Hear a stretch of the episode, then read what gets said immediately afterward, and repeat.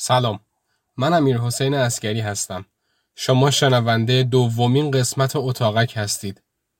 این اپیزود در دو بخش تولید شده که بخش اول رو شنوندش هستید و بخش دوم هم هفته آینده منتشر میشه. در ابتدا باید تشکر کنم از دوست عزیزم امین اردانی بابت تمام پیشنهادها و کمک هایی که به اتاقک کرد. انتهای اون کوچه. بالاخره تو اون بارون و ترافیک سنگین رسیدم ترمینال غرب.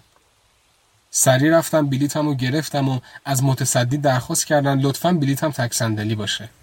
آخه خدای من عادت ندارم تو اتوبوس کنار کسی بشینم. اتوبوس رو پیدا کردم و دنبال صندلیم بودم. صندلی آخر. خیلی دلم می‌خواست بخوابم اما یه بچه زشت و کوچولو هی داشت زر می‌زد و گریه می‌کرد. نمی‌دونم چش بود. منم چپ چپ داشتم مامانش رو نگاه می‌کردم شاید حداقل یه ذره آرومش کنه.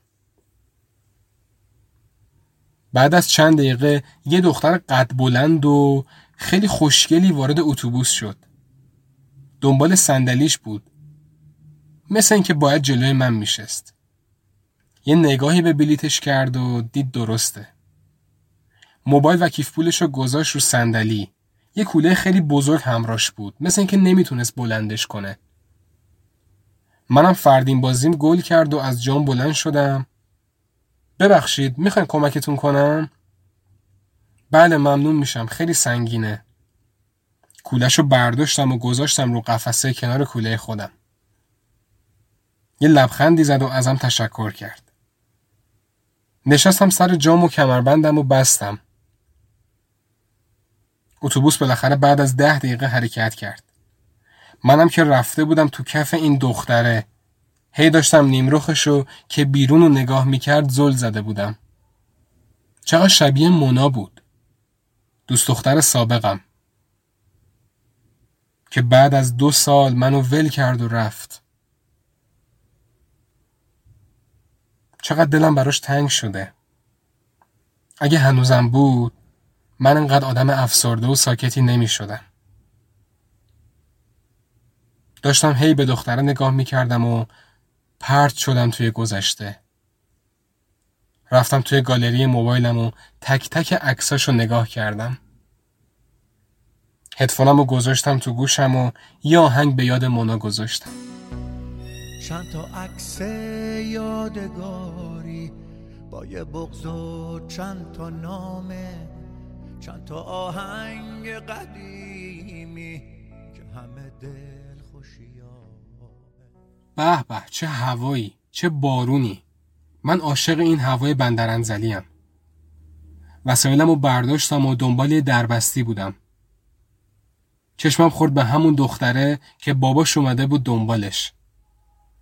به همه لبخند زد و منم دستم رو تکون دادم براش. یه راننده پیدا کردم و آدرس دقیق ویلا رو بهش دادم. وسایلم رو برداشت و گذاشت صندلی عقب ماشینش. نیم ساعت از انزلی طول می‌کشید تا برسی به اون دروستایی که ویلای من اونجا بود. اما خب خیلی خوشحالم که تنهایی اومدم سفر.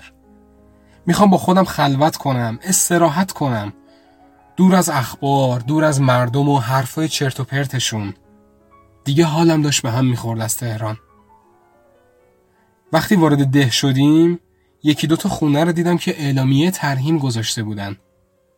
خونه هایی که صاحباشون تهرانی هن. آخه چرا انقدر سری آدم توی این ده میمیره؟ یادم همین دو ماه پیش بود اومده بودم یه خانواده سه نفر مرده بودن. راننده یهو به هم گفت تو این ده نمی‌دونم چه مشکلی هست خونه هایی که صاحباشون تهرانیان به قتل می‌رسن. این چند تا خونه رو که دیدی رد شدیم همشون رو کشتن یکی دو نفرشون رو هم تو دریا پیدا کردن که پنج ضربه چاقو بهشون خورده بود چند تای دیگه شون هم توی حیات خونهشون پیدا کردن واسه مهم نبود این حرفا فقط داشتم به جاده نگاه می کردم.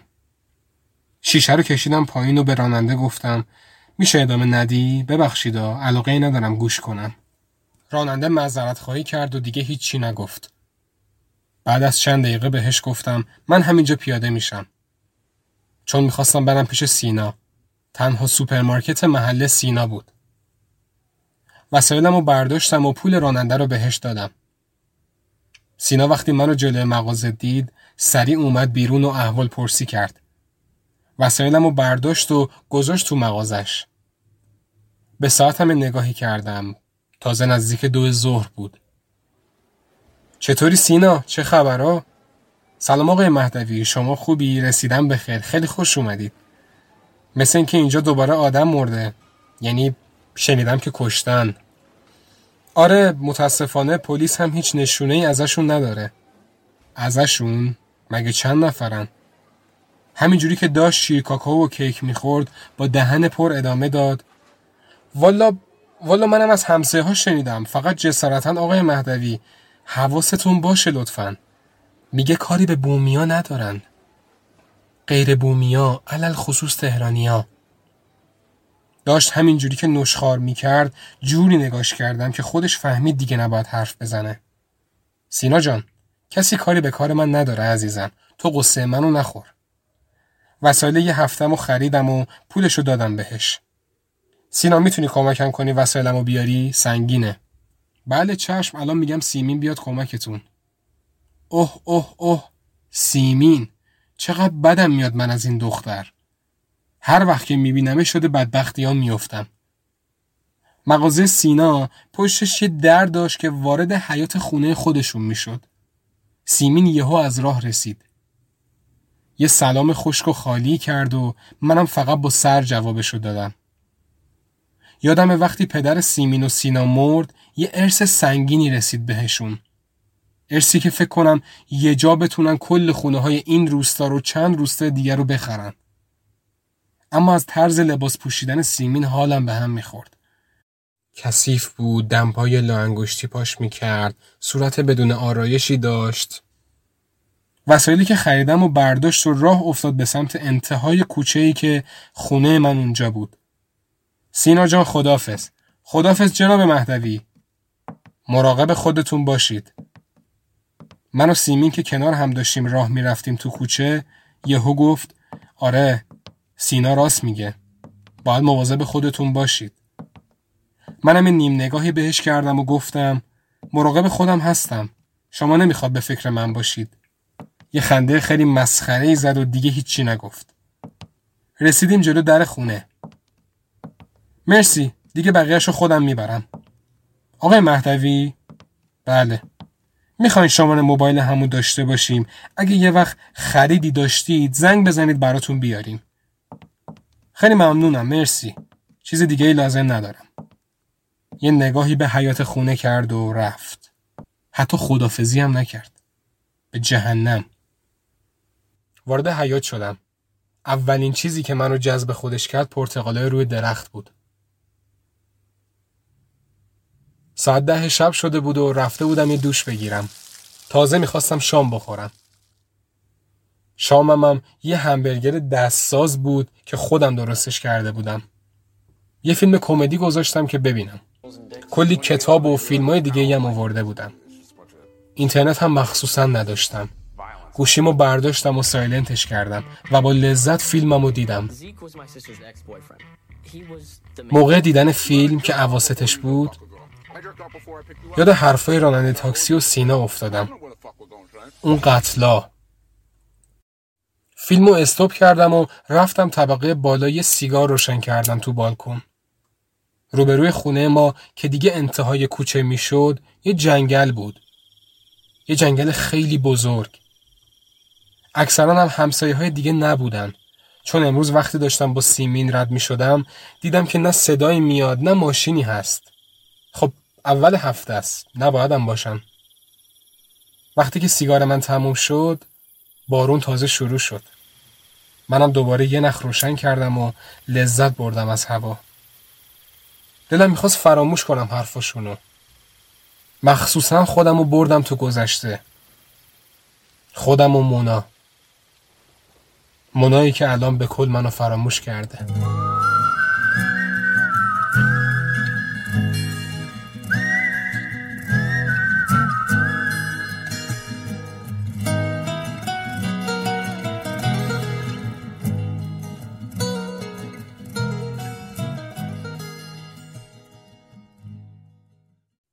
چهل و هفت ساعت بعد دوشنبه.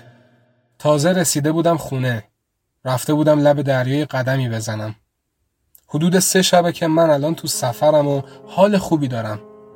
واسه خودم آشپزی می‌کنم میرم دور می‌زنم تو جنگل لب دریا گهگدایی بازار.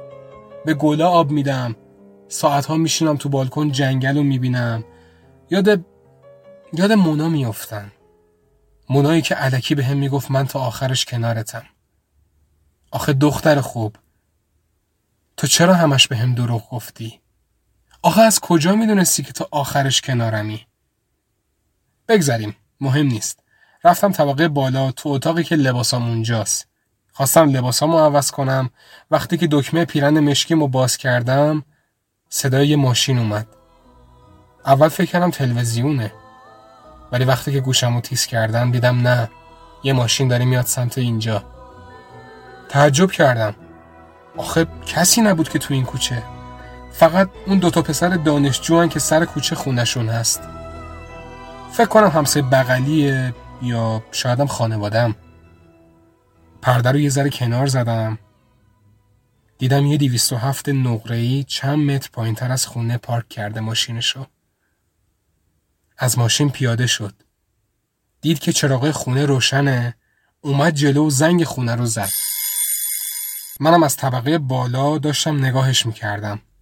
کلا یه نفر بود. یه دختر بود. سری پله ها رو رفتم پایین و در رو باز کردم.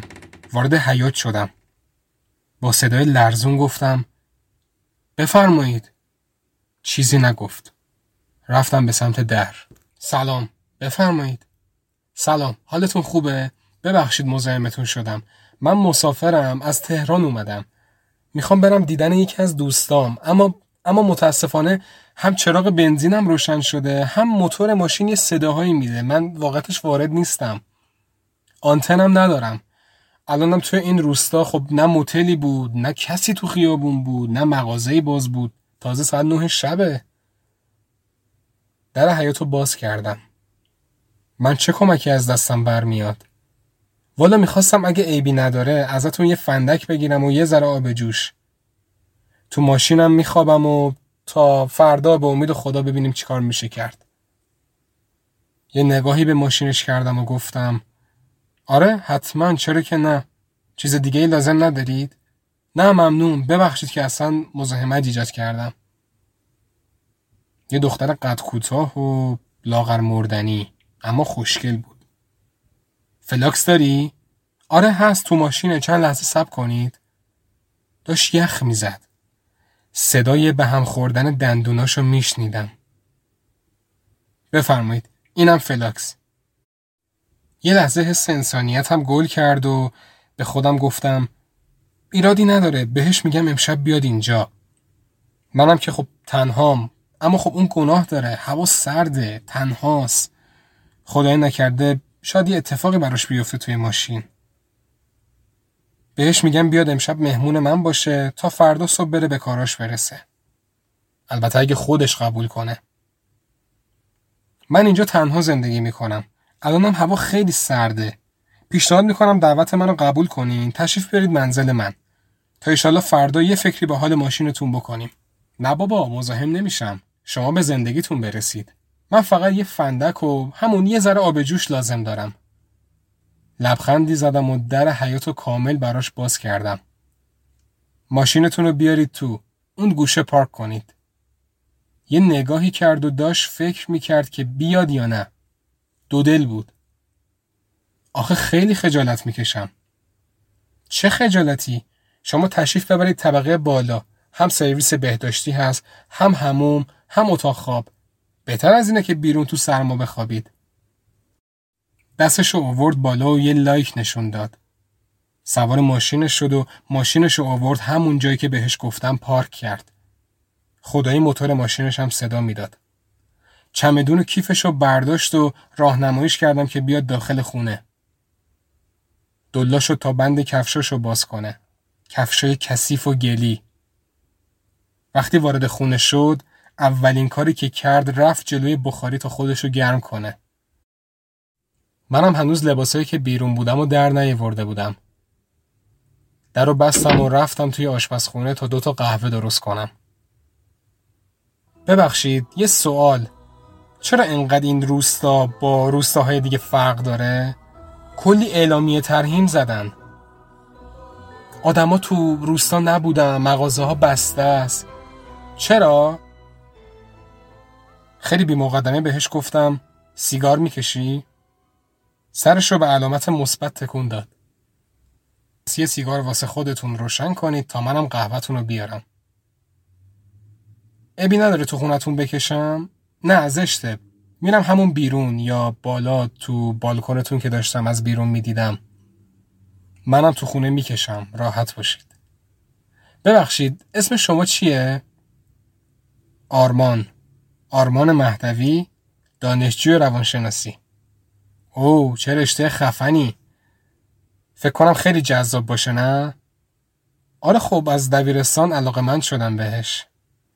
راستی جواب سوال منو ندادید. کدوم سوال؟ خلوت بودن این روستا. یه خنده ای زد و ادامه داد. به خاطر اون قاتل سریالیه؟ تعجب کردم. اون از کجا می‌دونست؟ مگه نگفت یه مسافره؟ شما از کجا می‌دونید؟ داشتم به دستاش نگاه می‌کردم که لاک مشکی زده بود.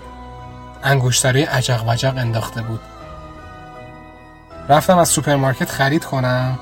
اونا داشتن حرف می‌زدن در رابطش ولی شما گفتید هیچ مغازه‌ای که باز نبود. یه ذره منومن کرد و توی آشپزخونه رو نگاه کرد. آره تو روستا قبلی وایستاده بودم دم یه سوپرمارکت می‌خواستم یه بطری آب مدنی بگیرم. سر همون شنیدم. حالا ولش کنید. مگه یه قاتل سریالی انقدر مهمه که بخوایم ازش حرف بزنیم؟ الان جفتمون توهم می‌زنیم و با صدای بلند خندید و منم یه نیشخندی زدم. تو دلم گفتم هیچ وقت همچین دختری با این سراوز قاتل نمیشه. آخه یه کوچولو شک کرده بودم بهش.